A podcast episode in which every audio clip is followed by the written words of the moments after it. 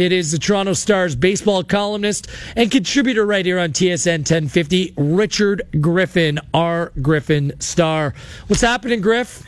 Hey, Wheels. I still have this mental image of my in my head of you spraying balls into the gallery like thirty times in a round. oh, dude! I, Like honestly, uh, you, would have to bring a bag full of golf gloves to sign and give to the fans. You know? I think what I try to do, just I wouldn't take out the driver. I just have to use iron off every tee, just to, for their own safety. That's it. Yeah, anyway, the trade deadline, I, it used to be June 15th. June 15th was a trade deadline, and when it was two separate entities, American and National League, that was the only reason I could see for uh, two trade deadlines. They moved it back so they'd have more time to see if they were in a race or whatever. I understand that. But I'm with you on uh, you only need one deadline. I mean, it's basically one major league right now with interleague play and all that stuff. And and I think just one one trade deadline would be uh, would clean things up for them. Right. I, I think it hurts the product. To be fair, Rich, because it allows teams that okay, mid August they're like, wow, we really don't have a chance, and they further bail. So then when September baseball comes, all you're watching is glorified minor league baseball. You're seeing a bunch of call ups for all these teams, and it's hard to get a proper read. I'll call it the Marco Estrada sim, uh, syndrome because last year Estrada stunk. They couldn't trade him at the trade deadline because he had no value. Then late the year when he was playing inferior opposition, he goes and lights it up, providing false hope that he was going to be able to do anything decent this year. Yeah, and the thing that you point out about expanded rosters in September is back in the day when there was only one league champion going to the World Series, they needed something. They needed all those also ran teams to be able to to showcase their kids and to see if they would be able to help next year. And now with with wild card races going on or whatever. It really is an imbalance and, and unfair. And uh, you know, there's a lot of rules in baseball that need to be changed, and and you've pointed out a couple of them. Thank you. Thank. I, am glad that I'm not alone on this island that I sometimes find myself on. Rich, um, how busy do you expect the Blue Jays to be between now and next week? I think there's a you know the J Happ move is the biggest one, but there's some uh, there's some clearing the decks moves that they could do. I think Curtis Granderson is going to be a definite uh, exit stage left with uh, clearing room for uh, some of the young outfielders to come in and and show what they've got. I mean, I I could see Anthony Alford if he ups his game a little bit. Uh, being added if Granderson is gone. Dwight Smith Jr. needs some more playing time and he could get it He's a left-handed batter like Granderson. Um, I could see uh, O being traded as a relief, um, pretty much the most valuable middle relief piece that the Jays have. I could see him going to maybe the Mariners or the Dodgers. They have a history, strong history with Asian players who enjoy playing in those environments, and he he can be effective for a team in the seventh, eighth inning.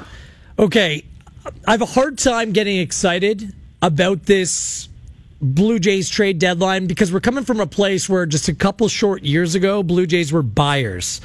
I mean, when typically the Jays have sold on roster players. So like a J Happ or an O or whoever you want to pick.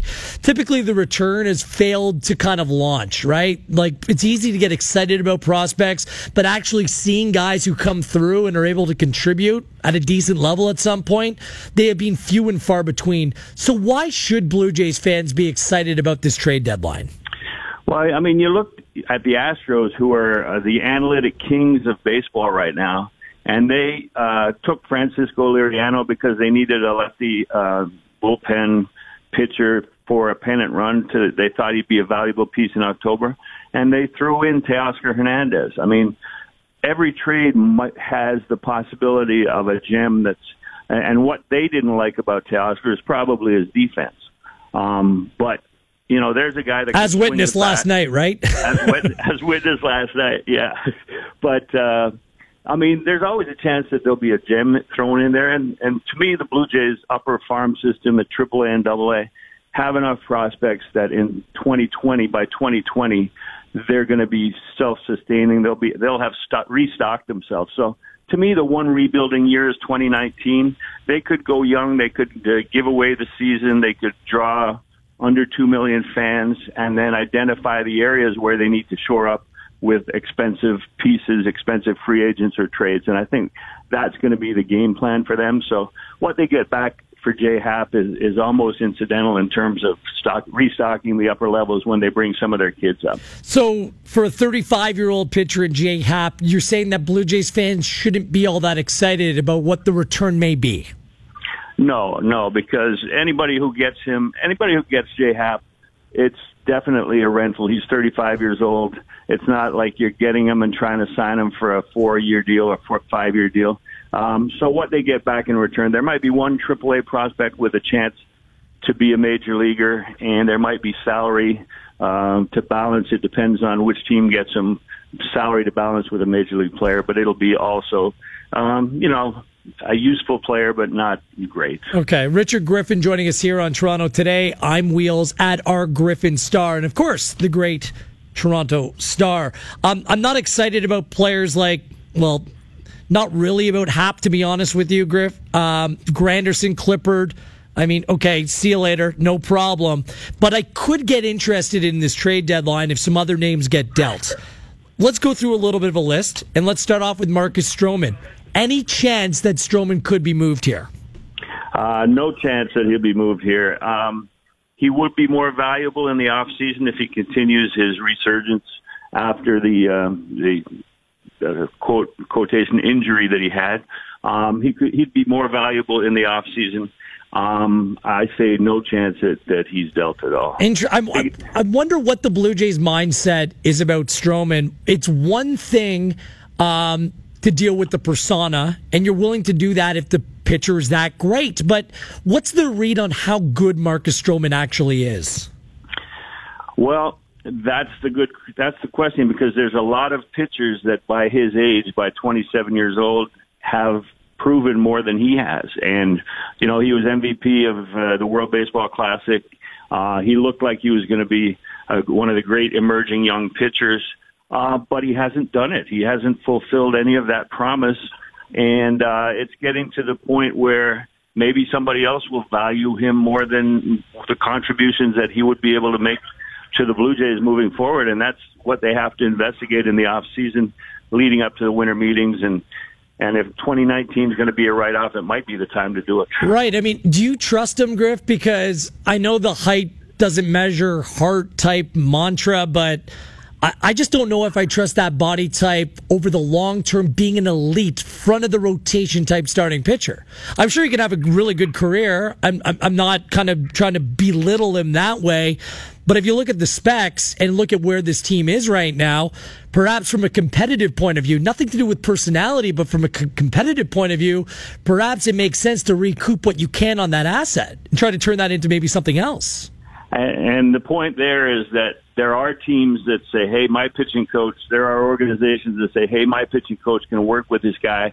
They're obviously doing something wrong because this guy looks like he has the ability to be a front of the rotation guy. And that's the type of organization you have to line up in the off season and see how much you can get for them. But if you don't, if you can't get, uh, you know, something better than Marcus Stroman moving forward, which I see as a solid three starter as he uh, sort of has a healthy season and moves forward. Um, I see Aaron Sanchez, a healthy Aaron Sanchez, if he ever is in, in that position, uh, being a more valuable front end of the rotation guy. So totally with you. Team, find a team that that sees something in Stroman that he hasn't presented yet, and then see what you can get for him. Okay, how about um, a Roberto Osuna? Are they looking to move Roberto? I don't think, but I don't think. I think he's another asset that uh, they would be more interested in moving um, in the off season. Uh, he's got plenty of years of control. I know that the perception is, but look at the look at the guy in Milwaukee who tweeted uh, racist stuff as a teenager. How does he get a standing ovation? Like a standing I, ovation. Do you That's think ridiculous. Blue Jays fans would give Osuna a standing ovation? I hope not. I'd be I mortified. I certainly hope not, because this city uh, and Canadians are, are known for more being more socially aware than that. And it would be very disappointing if, if that does happen. Uh, I just I, I can't even stomach thinking about Osuna coming back this year, Griff. I I don't know if it's the right move to peddle him right now because you're taking pennies on the dollar, right? But yeah. clearly there is something there. To what degree we don't know, and I'm just really uncomfortable about this entire scenario. I don't know what that roadmap looks like on how to deal with Osuna. Yeah, I, I'd be more uncomfortable um, if I think what they'll do is wait for the eventual outcome of his court proceedings, of his legal proceedings. And I'd be very uncomfortable if it turned out that he was 100% guilty of something um, really, really bad and they kept him than if they kept him while the court case was pending and then uh, allowed him to pitch and then waited for the ultimate result. Interesting. Um, Obviously, Josh Donaldson, it's all to do with health when it comes to him. Others have brought up the name Justin Smoak. They've hit me up. At Wheeler TSN brought his name up. Could he be traded? Well, I think that uh, Smoak has a couple of option years, which would be reasonable. There are teams that need first basemen that are in the pennant race, that are in contention. But to me, uh, you know, if it was somebody else than Justin Smoak, then uh, Yangervis Solarte would have 48 errors by now. So, you know, if you, if you want to have this whole infield fall apart, then go ahead and trade him. But otherwise, I think that uh, he'd be an asset to trade again. And, and I'm a big off-season guy, but he'd be an asset to trade. For instance, if Donaldson decided to spend one more year here and they wanted to bring uh, Vlad Guerrero up, and one of them had to play first base. Right. I think that that would be a time, but that that moment hasn't arrived yet. But you you can go out and get a plug or a temporary first baseman in the off season if you have to, right? Like it's. Well, I mean, uh, the Red Sox went on Mitch Moreland, but you know, people people downplay the importance of first base. But like I said, you know, you'd have you'd have guys like Solarte and you'd have Devon Travis. You watch the balls that he picks out of the dirt, and it's not as easy as people think in terms of transitioning or finding a first baseman that can do the job. And and I don't think there's any reason at this point. Uh, it's not salary salary related to trade uh, Justin Smoak because again, you'd be getting back a prospect or whatever, but I don't think it's worth it right now because they're not against the wall money wise. Sure. Uh, any other surprises that could play out, Griff? Or is that about it? I think Solarte might be a candidate if somebody, if a National League team wants a switch hitter with some power and uh, that can play multiple positions. That's that's a ideal bench player, somebody that can fill in the long run for an injury. And uh, I think that there might be a surprise there because Lourdes Gurriel has been so versatile and so good um, and and shows so much of a ceiling. All right, Griff. Uh, I wish you the best of luck. I'm going on vacation, but you have to endure this never-ending summer of mediocre at best Blue Jays baseball. Hang in there. Uh, there will be something to talk about between now and the non-waiver trade deadline. I'm very sure of that. The summer of glove. The yeah. summer of glove. I glove it. So, hey, All hey, right, we'll have a good time. Thanks, Rich. Appreciate it. Our Griffin Star uh, on Twitter. Great columnist, Blue Jays columnist, Toronto Star, and contributor right here on TSN 1050.